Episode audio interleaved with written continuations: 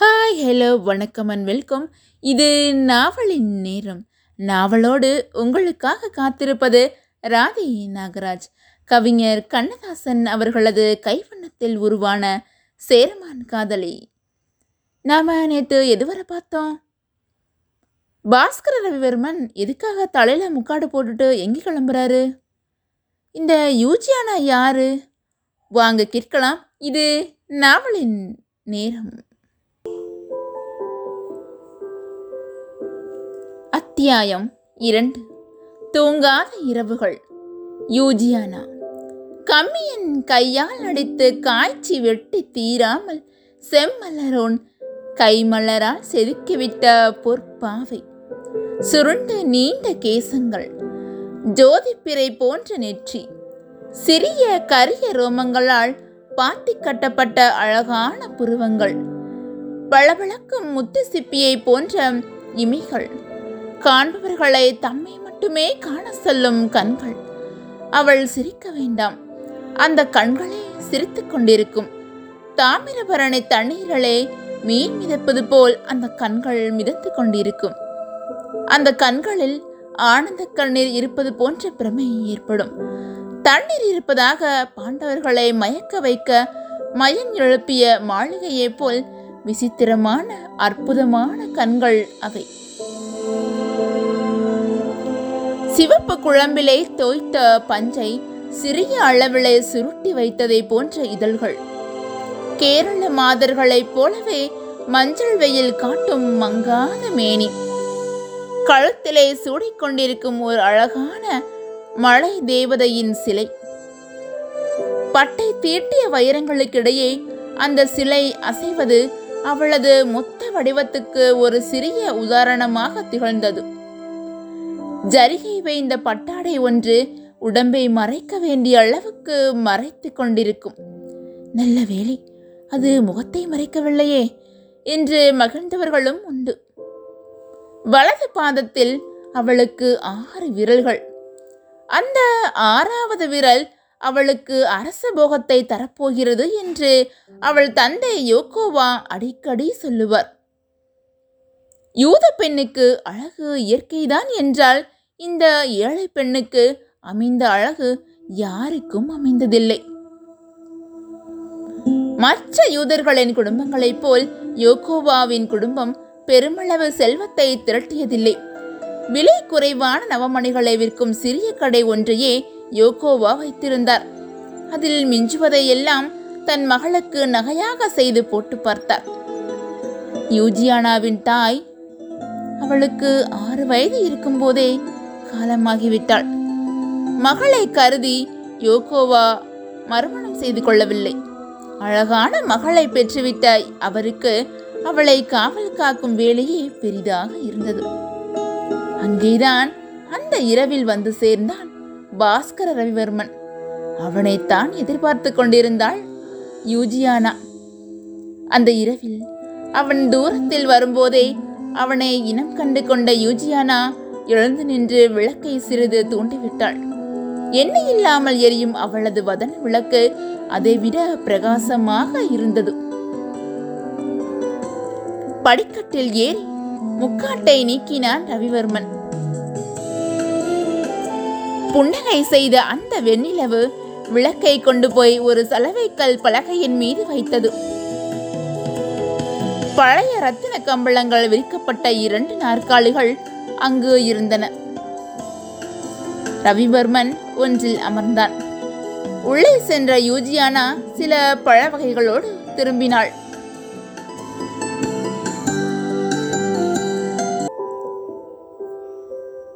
யூதர்களுக்கு மது அருந்தும் பழக்கம் இருந்தாலும் யோகோவா குடும்பத்தினருக்கு அது இருந்ததில்லை. அதைவிட பாஸ்கர ரவிவர்மனுக்கு அந்த பழக்கம் அறவே இல்லை. அவனுக்கு சில ஆசைகள் உண்டு. அந்த ஆசைகளில் எதிலே முறைத்தவரலாம் இதிலே தவறக்கூடாது என்பதும் அவனுக்கு தெரியும்.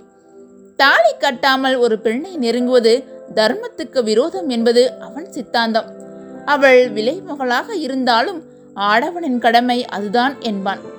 ஆனால் தனது எதிரிகளை மட்டும் அழ வைத்து விடுவான். காரணம் கேட்டால் நம்மை பிறர் அழ வைக்கும் முன்னாலே அவர்களை அழ வைத்து விட வேண்டும் என்பான். அதனால் அவன் ஒரு கொடியவன் என்றே இரண்டாம் சேரமான் பெருமாள் நினைத்திருந்தார்.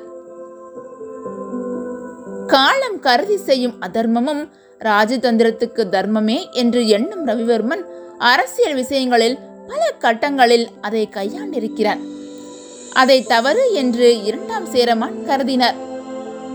அதை மட்டும் நான் செய்யாமல் இருந்தால் அவரது மகுடமே என்றோ பரப்பியிருக்கும் என்று பலரிடமும் கூறினார் ரவிவர்மன். மொத்தத்தில் அவன் ஒரு புரியாத புதிர். கொடுமையும் தர்மமும் சம அளவு கலந்த வடிவம். இந்த கொடுமைகளும் தர்மங்களே என்று அவன் கருதியதால் நாம் அதை விமர்சிப்பதில் பயனில்லை. யோஜியானா அவனை மிகவும் விரும்பினாள். அவனும் அவளை மிகவும் நேசித்தான்.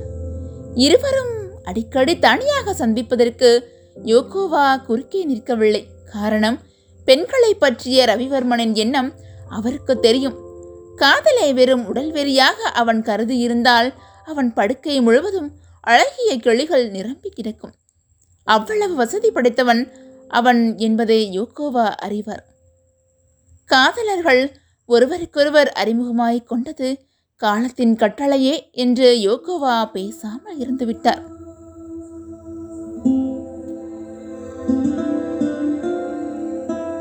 யூஜியானாவும் பாஸ்கர ரவிவர்மனும் இப்போது சந்தித்தார்கள்.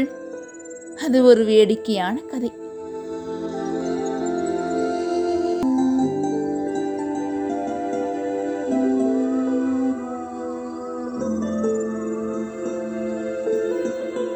மூன்று வருடங்களுக்கு முன்பு இரண்டாம் ராஜசிம்ம பாண்டியனுக்கும் சேரமன்னனுக்கும் போர் ஏற்பட்டது. அந்த போரில் சேரமான் பெருமாளின் சேனைக்கு தலைமை வகித்து வழிநடத்தியவன் பாஸ்கர ரவிவர்மன். ராஜசிம்ம பாண்டியன் தன் தந்தை பராந்தகனைப் போல் அவ்வளவு வலிமையுடையவன் அல்லன். ஆகவே அந்த போரில் வெற்றி பெறுவது பாஸ்கர ரவிவர்மனுக்கு கடினமாக இல்லை. எந்த வெற்றிக்கும் தலைவர்கள் மட்டுமே காரணமல்ல படைகள் தான் பெரும் காரணம். ஆகினும் விழா கொண்டாடுவது தலைவனுக்கு மட்டும்தானே?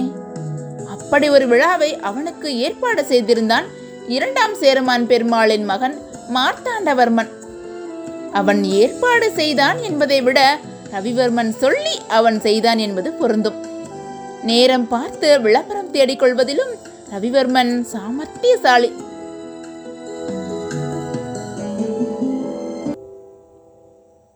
விழாவுக்கு முதல் நாள் கொடுங்கோளூர் பகவதி அம்மனுக்கு சாத்துவதற்காகவும் தன் மனைவி பத்மாவதிக்கும் தன் சகோதரிகள் மூத்த தாவளி இளைய தாவளி மோரின்னூர் தாவளி சாலையூர் தாவளி பள்ளி விருத்தி தாவளி ஆகியோருக்கும் நகைகள் வாங்குவதற்காகவும் தானே வனை சந்தைக்கு வந்தான் ரவிவர்மன். ஆட்களை அனுப்பிய அவற்றை வாங்கிடலாம் என்றாலும் வெற்றி பெற்ற தளபதி என்று பத்து பேர் தன்னை பார்க்க வேண்டும் என்ற ஆசையோடு அவனே வந்தான். ஒவ்வொரு கடையிலும் நவமணி நகைகளை வாங்கி முடித்த பிற்பாடு பகவதி அம்மன் கோயில் கதவுக்கு சில கற்கள் வாங்க யோகோவாவின் கடைக்கு வந்தான். அந்த கடையை பார்த்ததும் இங்கே நாம் வாங்க என்ன இருக்கிறது? என்றுதான் அவன் கருதினான். ஆனால் இருந்தது. அங்கிருந்து அவனை நகர விடாமல் செய்த பதுமை ஒன்று. மொத்த வியாபாரி ஒருவரை சந்திக்க யோகோவா அராபி தெருவுக்கு போயிருந்த காரணத்தால் யூஜியானாவே அப்போது கடையில் இருந்தாள். சில பெண்களை பார்த்த உடனேயே மனம் என்னவோ ஆகிவிடுகிறது. ஆயிரக்கணக்கான பெண்களை தான் தினமும் காணும் கண்கள் இங்கு ஒரு அற்புத சக சக்தியில் லயித்து விடுகின்றன. காரணம் சேரமான் பெருமாளை கவர்ந்த ஸ்ரீரங்கனானது தான் தெரியும். ரவிவர்மன் கண் வழி நுழைந்த அந்த கட்டழகு அவனை பேதலிக்க செய்துவிட்டது. தூசு படிந்து கிடந்த சீனத்து பாத்திரங்களை ஒவ்வொன்றாக எடுத்து துடைத்து அவன் முன்னே வைத்தாள் யூஜியானா. அவற்றிலே பல வகையான கற்கள் இருந்தன. நீண்ட நாட்களாக விலை போகாமல் கிடந்த அந்த கற்களுக்கு அன்று யோகம் அடித்தது. அத்தனை கற்களையும் மொத்தமாக வாங்கிக் கொள்ள அவன் தயார். விற்பவர்களும் சேர்த்து கிடைத்தால் என்ன? விலை கொடுக்கவும் தயார். என்ன விலை கொடுக்கவும் அவன் தயாராகவே இருந்தான். ரவிவர்மனும் சாதாரணமானவன் அல்ல.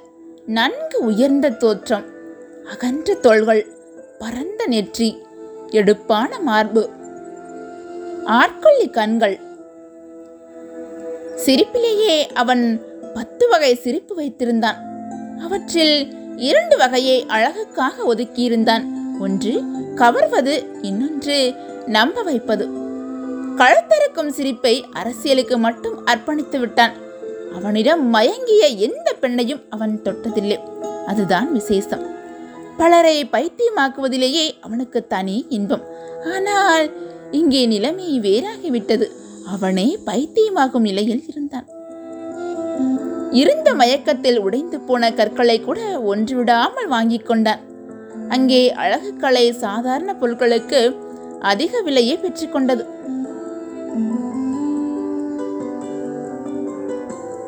தோள் கண்டான் தோளே கண்டான். தொடர்ந்து வேறு கடைக்கு செல்ல மனமில்லை. இவ்வளவு மதிப்புமிக்க மணிகள் எப்படி இவ்வளவு காலம் விற்காமல் இருந்தன என்று கேட்டான். மணிகளுக்கும் காலம் நேரம் உண்டு என்றால் யூஜியானா அடக்கத்தோடு ரவிவர்மனை பார்க்க ஒரு பெரும் கூட்டமே அங்கு திரண்டு நின்றது. இரண்டு பேருமே அதை மறந்து போய்விட்டார்கள். ஜனங்களுக்கு எதை தேர்ந்தெடுப்பது என்ற அறிவே இல்லை என்றான் ரவிவர்மன். கூடியிருந்த கூட்டத்தில் பத்து பேர் உண்மை உண்மை என்றார்கள். சொல்பவன் தலைவன் அல்லவா? அறிவு கண்ணிலே மட்டும் இல்லை என்றால் யூஜியானா. அறிவு கண்ணிலே மட்டும் இல்லை என்றாள் அவள். எனது கண்கள் எனது மூளையை ஏமாற்றியதில்லை என்றான் ரவிவர்மன். எடுத்துக்கொண்ட எல்லா பொருட்களையும் சரியாக பார்த்தீர்களா? இல்லை. பின்பு நான் நட்சத்திரங்களை வாங்குகிறேன். நிலவை பார்க்க விரும்புகிறேன். நிலவு ஒரு நாள் மறைந்து விடுமே. அப்போது நானே வானமாகி விடுவேன். நீங்கள் நன்றாக பேசுகிறீர்கள். அதை நம்பித்தானே நான் எல்லாவற்றையும் நடத்தி கொண்டிருக்கிறேன்? எல்லாவற்றையும் என்றால்? சந்தையிலே ரகசியம் பேசக்கூடாது. யூஜியானா சிரித்தாள். அந்த சிரிப்பு அவனது இதயத்தை புஷ்பங்களாலே வருடுவது போல் இருந்தது. நாளை விதான மண்டபத்தில் எனக்கு ஒரு விழா இருக்கிறது. வெட்கத்தை விட்டு அவனை அழைப்பு விடத் தொடங்கினான். அழகின் சந்நிதியில்தானே என்ன பேசுகிறோம் என்று தெரியாமல் மனிதர்கள் பேசுகிறார்கள்? எவ்வளவு நேரம் பேசுகிறோம் என்று தெரியாமல் பேசுவதும் அங்கேதானே. பேச்சு முடிந்துவிடக்கூடாது என்று கவலைப்படுவதும் அதில்தானே. விழாவை பற்றி நம்மிடம் ஏன் சொல்ல வேண்டும்? நாம் என்ன மதிக்கத்தக்க அரண்மனை ஊழியரின் மகளா? என்ற ஐயமும் அச்சமும் ஒரு கணம் யூஜியானாவுக்கு ஏற்பட்டது. ஆயினும் அவன் தன்னை அழைக்கத் தொடங்குவதில் ஒரு நியாயம் இருப்பது போலவும் ஒரு பிரமை ஏற்பட்டது. எனது தேரை அனுப்பினால் நீங்களும் உங்கள் பெற்றோரும் வர முடியுமா? என்று கேட்டான் ரவிவர்மன். இந்த கேள்வியை கேட்டு கூட்டமே திகைத்தது. யூஜியானாவுக்கு உச்சி முதல் உள்ளங்கால் வரை புல்லரித்தது. தலை குனிந்து எனக்கு தாய் இல்லை என்றாள். தந்தையுடனாவது என்று எழுத்தான் ரவிவர்மன். கார் பெருவிரலால் நிலம் கீறியபடி குனிந்த தலையை மெதுவாக அசைத்தது அந்த வெள்ளை மான்குட்டி. மெத்த மகிழ்ச்சி என்று சொன்ன ரவிவர்மன் அவள் மனத்திலேயே நிற்கும்படி ஒரு புன்னகையை சிந்துவிட்டு புறப்பட்டான். உடனே கூட்டத்தில் இருந்த யூத பெண்கள் எல்லாம் ஓடிப்போய் யூஜியானாவை கட்டிப்பிடித்து முத்தம் கொடுத்து தளபதி உன்னோடு இவ்வளவு நேரம் பேசினாரே என்று ஆச்சரியப்பட்டார்கள். மறுநாள் யூஜியானாவின் வீட்டு வாசலில் ரதம் வந்து நின்றபோது யோகாவுக்கு ஒன்றுமே புரியவில்லை. நடந்ததை விவரித்தாள் யூஜியானா. வறுமைக்கு திடீரென்று பெருமை கிடைத்தால் விளைவை கருதாமல் மகிழ்ச்சி கொண்டாடும் யோகோவா அந்த கணத்தில் அப்படித்தான் இருந்தார். அதிகம் அலங்காரம் செய்து கொள்ள வேண்டாம் என்று மட்டும் மகளை கேட்டுக்கொண்டார். மறுகணமே பரவாயில்லை. நன்றாக அலங்காரம் செய்து கொள் என்றார்.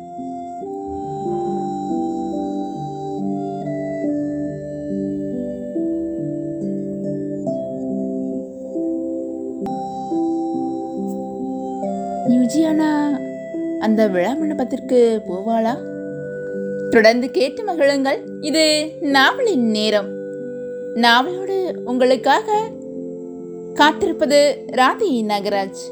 தொடர்ந்து தவறாமல் கேளுங்கள். சேரமான் காதலி கண்ணதாசன் அவர்களது கைவண்ணத்தில் உருவான சேரமான் காதலி. நன்றி வணக்கம்.